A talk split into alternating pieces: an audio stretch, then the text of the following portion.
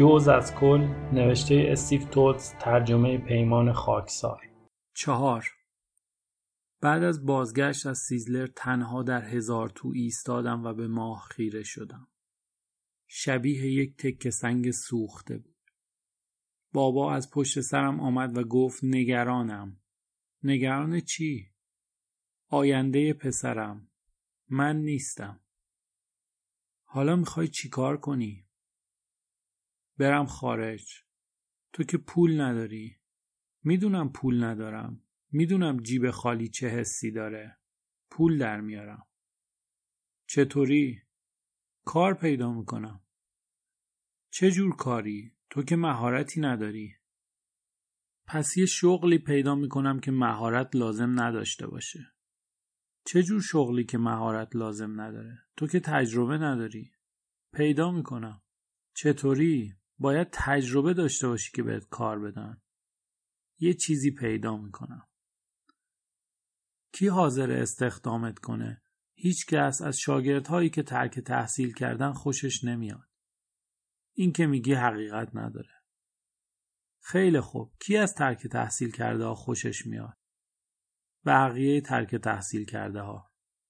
پدرم با آههایی ملودراماتیک که چون بویی دنبالش کشیده شد ترکم کرد. نمی‌دانم چه مدت در سرما ایستادم تا پشت هجابی را که آیندهام را پوشانده بود ببینم. باید نانوای یک رقاص اگزوتیک مرد می شدم. یک خیرخواه یا راننده گروه های موسیقی. مغز متفکر جنایتکارها یا متخصص پوست. همه شوخی بود. ایده ها برای اول شدن با هم کشمکش می کردن.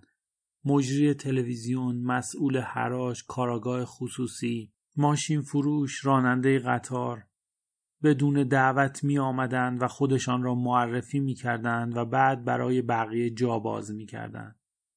بعضی ایده ها پافشاری می کردن که برگردند.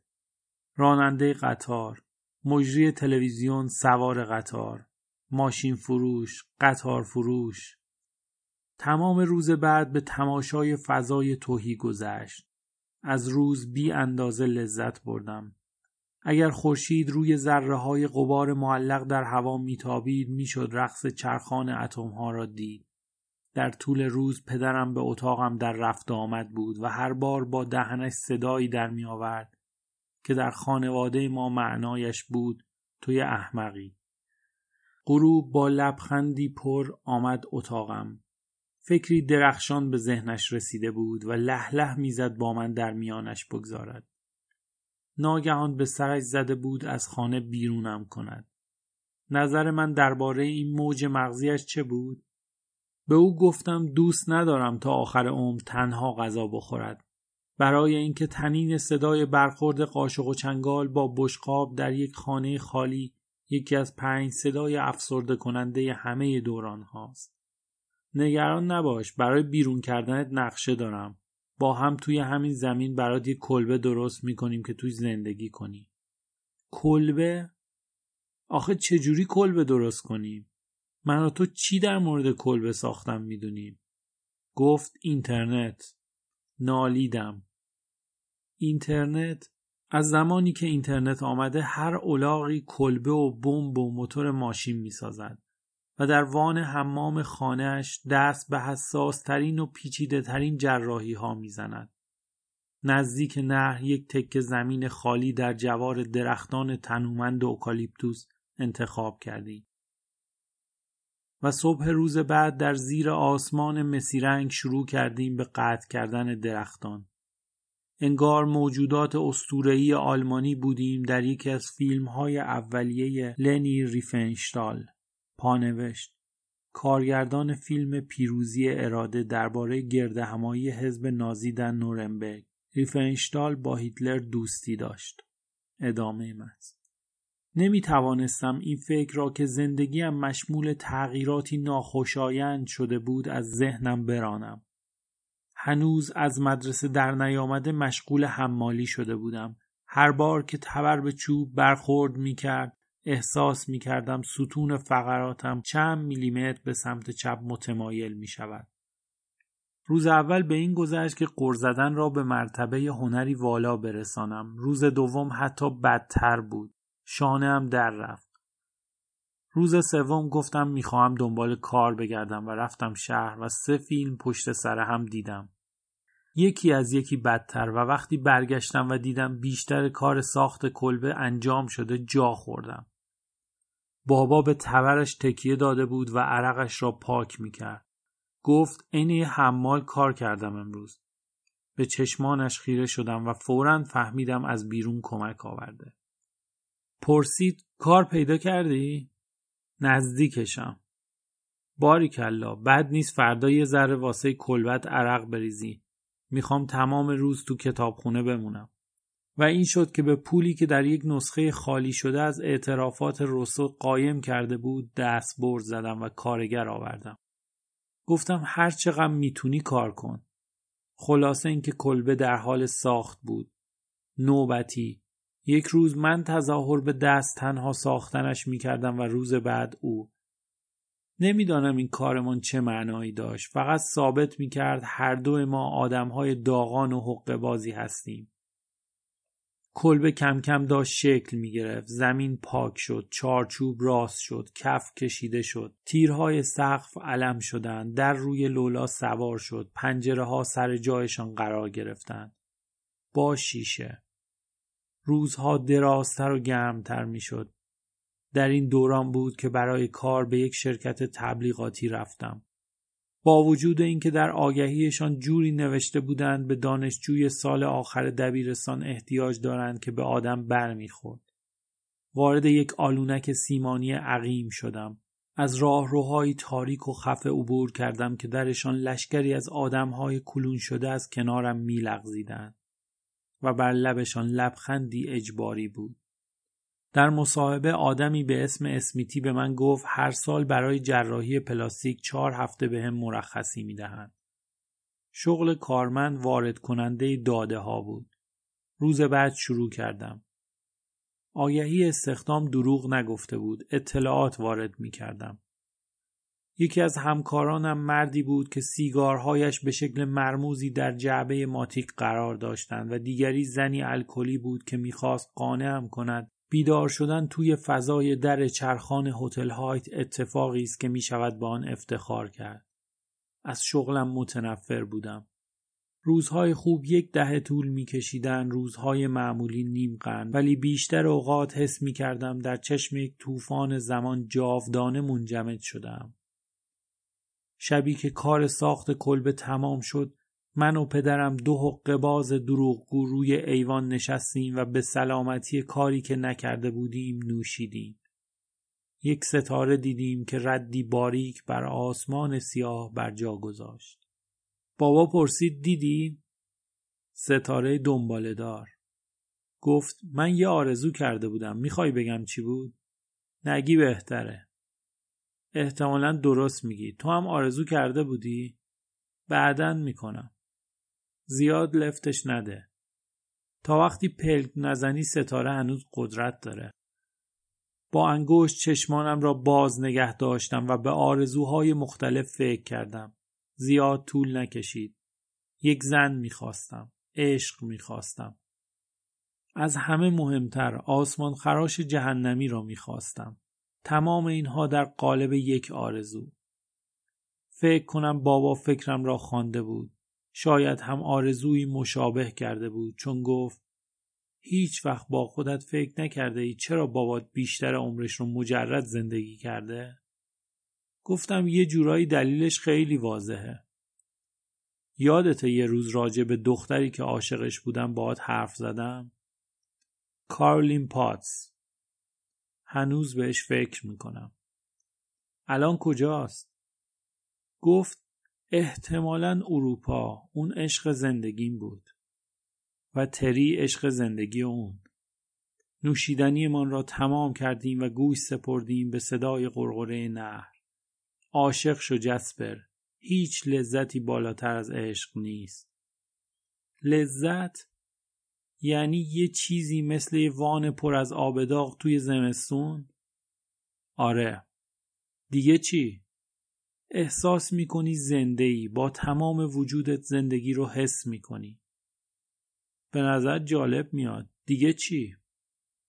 اینقدر مست و ملنگ میشی که دستت رو با باسنت اشتباه می‌گیری. بهش فکر کردم. گفتم بابا تا حالا عشق رو به عنوان لذت و محرک و عامل حواس پرتی تشریح کرده ای. چیز دیگه ای هم هست؟ دیگه چی می‌خوای؟ نمی‌دونم یه چیز والاتر یا عمیقتر شاید. والاتر و عمیقتر یه چیز بامعناتر. مثل چی؟ نمی‌دونم.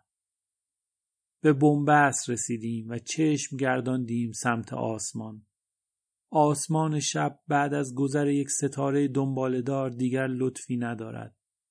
می‌گوید بروید خانه نمایش تمام شد.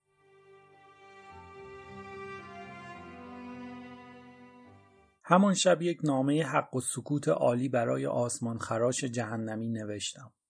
تصمیم گرفتم داستانم را تغییر بدهم و به مدیر بگویم تمام ماجراهای قطار زیر سر تو بوده.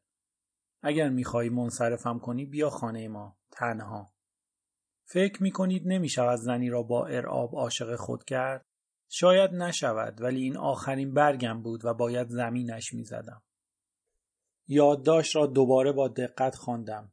یک نامه باجگیری درست و حسابی بود. مختصر و مفید. ولی خودکار در دستم آرام و قرار نداشت. می‌خواستم یک چیز دیگر اضافه کنم ولی یادم آمد ایجاز روح اخخازی است. نوشتم پی نوشت اگر نیایی فکر نکن مثل احمقها صبر می‌کنم ولی اگر بیایی هستم. بعد کمی دیگر نوشتم درباره ذات انتظار و ناامیدی درباره شهوت و خاطرات و درباره کسانی که جوری با تاریخ انقضای کالاها برخورد می‌کنن انگار فرمانی آسمانی هستند. یادداشت خوبی شد. بخش حق و سکوت کوتاه بود. فقط سه خط. پینوشت شد 28 صفحه. در راه رفتن به محل کارم انداختمش توی یک صندوق پست روبروی پستخانه و پنج دقیقه بعد نزدیک بود دستم موقع درآوردنش بشکند. حقیقتش را بخواهید موقع طراحی این صندوق ها می دانستند چه کار می کنند. واقعا نمی شود چیزی از داخلشان درآورد. این دژهای کوچک سرخ فعت ناپذیر. دو روز بعد در خوابی عمیق اسیر رویایی ناخوشایند بودم. در یک مسابقه شنا وقتی نوبت من شد آب استخر را خالی کردند. کنار استخر ایستاده بودم و تماشاگرها مرا هو کردند. چون هیچی تنم نبود و از چیزی که می‌دیدند بدشان آمده بود. بعد ناگهان توی تختم بودم. تختم در کلبم. صدای پدرم مرا به خود آورد و از شر چشمان اتهام زن خلاصم کرد. جسبر مهمون داری. ملافه را کشیدم روی خودم. دوست نداشتم کسی مرا ببیند. بابا دوباره شروع کرد. جسبر اونجایی پسرم؟ بلند شدم. صدایش خندهدار شده بود. اول نفهمیدم چرا ولی بعد متوجه شدم. معدب شده بود. یک خبرهایی بود. یک حوله پیچیدم دورم و رفتم بیرون. آفتاب چشمم را زد. هنوز خواب می دیدم تصویری چشمانم را در لذتی خنک غرق کرد. آنجا بود. آسمان خراش جهنمی. در خانه ام، کنار پدرم، یخ زدم. نمی توانستم دو پیکری را که کنار هم ایستاده بودند تطبیق بدهم. خیلی بیرب بودند. گفت سلام جسبر. صدایش تیره پشتم را لرزاند.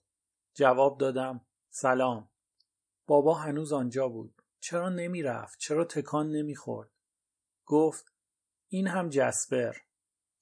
گفتم بیا تو و با دیدن چشمان مرددش یادم افتاد فقط یک حوله تنم است. جهنم پرسید نمی‌خوای یه چیزی تنت کنی؟ فکر کنم بتونم یه جفت جوراب پیدا کنم. بابا گفت اون بالا روی کوه آتش سوزی شده. گفتم مواظبی ممنون که گفتی و بعد پشتم را بهش کردم که یعنی برو. وقتی وارد کلبه هم می شدیم سرم را ناگهان برگرداندم ببینم پدرم هم دنبال ما راه افتاده یا نه. سر جایش ایستاده بود ولی چشمک موزیانه ای زد. چشمک رفت روی اعصابم. هیچ انتخاب دیگری برایم نگذاشت. نمی شود یک چشمک را نپذیرفت. بعد پدرم را دیدم که پاهایش را نگاه می کرد. سرش را بالا آورد و دید که دیدمش که پاهایش را نگاه می کرد. لحظه عجیبی بود. برخلاف میلم لبخند زدم. پدرم هم لبخند زد. بعد جهنم سرش را بالا آورد و مچ ما را در حال لبخند زدن به هم گرفت. هر دو نگاهش کردیم و دیدیم دارد ما را در حال لبخند زدن به هم نگاه می کند. یک لحظه عجیب دیگر. گفتم بیا تو. وقتی به کلبه هم قدم گذاشت صدای سنگین قدمهایش روی کفپوش چوبی می توانست مرا وادار به نوشیدن کند. اگر یک بار در اتاقم بود. رفتم دستشویی و جین و تیشرت تنم کردم و وقتی آمدم بیرون دیدم هنوز دم در ایستاده. ازم پرسید واقعا همینجا زندگی می‌کنم؟ چرا نکنم؟ خودم ساختمش. خودت ساختی؟ زخمی را که موقع کمک به نصاب پنجره برداشته بودم نشانش دادم. از نشان دادن زخمم حس خوبی بهم به دست داد. زخم مردانه. بابات به نظر آدم خوبی میاد. از این خبرها نیست. الان چی کار می‌کنی؟ کار پیدا کردم. دیگه بر نمیگردی مدرسه؟ چرا باید برگردم؟ دیپلم چیز به درد بخوریه. اگه از بریده شدن دستت با کاغذ خوشت بیاد آره به درد می‌خوره. یک نصف لبخند تحویلم داد. نصفه دیگرش بود که نگرانم می‌کرد. گفت کار کردن چه حسی داره؟ گفتم نمی‌دونم مثل این میمونه که توی پارکینگ هفت طبقه با هم روبرو بشی و بپرسی طبقه چهارم بودن چه حسی داره وقتی که قبلش طبقه سوم بودم نامت رو گرفتم توی آدم رو هل دادی سمت مرگ این چیزی نیست که می‌خواستی بگی. فقط چند سانتیمتر با من فاصله داشت. نمی توانستم نفس بکشم. یکی از آن لحظات وحشتناک زیبا ترسناک نفرت انگیز حیرت آور دیوانه وار بی سابقه نشاط آور شورانگیز آزاردهنده هیجان انگیز هولناک. والا استثنایی تهوعآوری را تجربه می کردم که نمی شود توصیفش کرد مگر اینکه بخت یار باشد و کلمه درست به ذهن آدم برسد. پرسیدم می‌خوای تو هزار توی من قدم بزنیم راستش خیلی وقت ندارم. یه گردش سریع و بی جزیات بیرون همه چیز زیر آفتاب می درخشید و هیچ ابری نبود که آبی آسمان را بیالاید جز یکی که شبیه سر بز بود. انگار خدا آسمان را پاک کرده بود ولی یک تکه را جا انداخته بود. در طول نهر راه افتادیم و به سنگ های نیمه فرو رفته در آب نگاه کردیم. به او گفتم اسم این سنگ ها سنگ قدم است چون انسان فکر می کند تمام طبیعت صرفا برای پای خودش طراحی شده. نهر را تا جایی که به رود میریخت دنبال کردیم. آفتاب چنان پرزور بود که نمی‌شد بدون چشم باریک کردن به آب نگاه کرد. جهنم کنار رود نشست و دستش را در آب فرو کرد. گفت گرمه. یک سنگ تخت برداشتم و پرت کردم. می توانستم جوری پرت کنم که به سطح آب بخورد و بلند شود ولی این صحنه دیگر زیادی برایم بانمک بود. از من گذشته بود. در سنی بودم که پسرها جسد در آب میاندازند نه سنگ. به راه رفتن ادامه دادیم. از من پرسید چطور در مارپیچ گم نمی‌شوم. گفتم بارها گم شدم ولی حالا برایم شده مثل عبور از دستگاه گوارش یک دوست قدیمی. گفتم هر رگه هر سنگ را می‌شناسم. نزدیک بود اسم گیاهان را هم بهش بگویم ولی آنقدری با آنها صمیمی نبودم که بخواهم به اسم کوچک صدایشان کنم. ولی به هر حال به گیاهان مورد علاقم اشاره کردم.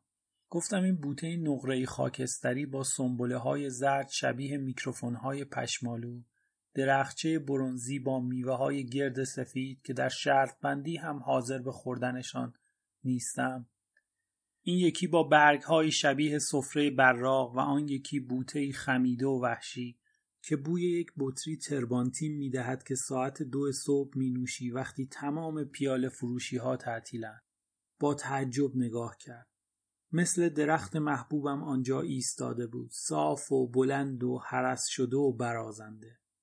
یک سیگار گوشه لبش گذاشت و گفت بهتره برم دیگه فقط بگو از کدوم طرف می‌بینم که هنوز مثل یک زندانی منتظر اعدام سیگار می‌کشی.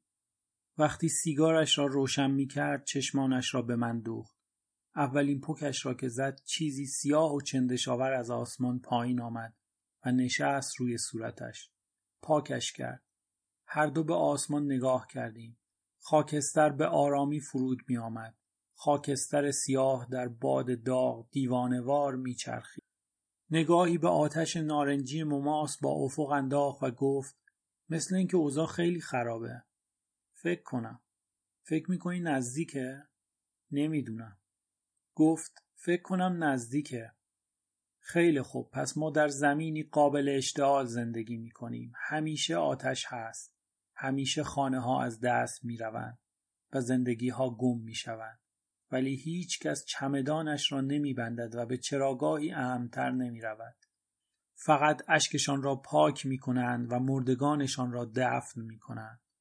و بچه های بیشتر می آورند و پایشان را در زمین محکمتر می کنند. چرا؟ دلایل خودمان را داریم. چه دلایلی؟ از من نپرسید. از خاکستری بپرسید که روی دماغتان می نشیند. پرسید چرا اینجوری نگاهم می‌کنی؟ روی دماغت خاکستر نشسته. پاکش کرد. ردی سیاه روی صورتش باقی گذاشت. رفت سر تکان دادم. در مورد رد سیاه بهش نگفتم. سکوتی خام و گرسنه فرود آمد و تمام دقیقه ها را بلعید. خب دیگه باید برم. می‌خواستم بگویم چرا لباس خونه نمی پوشی و یه مدت نمیمونی؟ ولی نگفتم. وقتی آن لحظات سرنوشت سازی فرا می‌رسند که طیشان شخصیت ها به قالب در میآیند بیشک باید درستترین تصمیم را گرفت. قالب خیلی زود خشک می شود و دیگر کاریش نمی شود کرد. در فضای بیدرخت قدم زدیم که چمنش به قدری کوتاه بود که به نظر شن سبز می آمد. هدایتش کردم سمت قار رفتم تو و او هم دنبالم آمد آن داخل تاریک بود و سرد بعد گمان پرسید اینجا چیکار می‌کنی؟ می‌خوام یه چیزی نشونت بدم این نقاشی های روی دیوار قار رو ببین واقعا؟ آره هفته پیش خودم کشیدمشون آها چرا اینقدر حالت گرفته شد؟ آدم حتما باید پنجاه هزار ساله باشه تا بتونه روی دیوار قار نقاشی بکشه آن لحظه ای بود که خم شد جلو و بوسیدم. همین.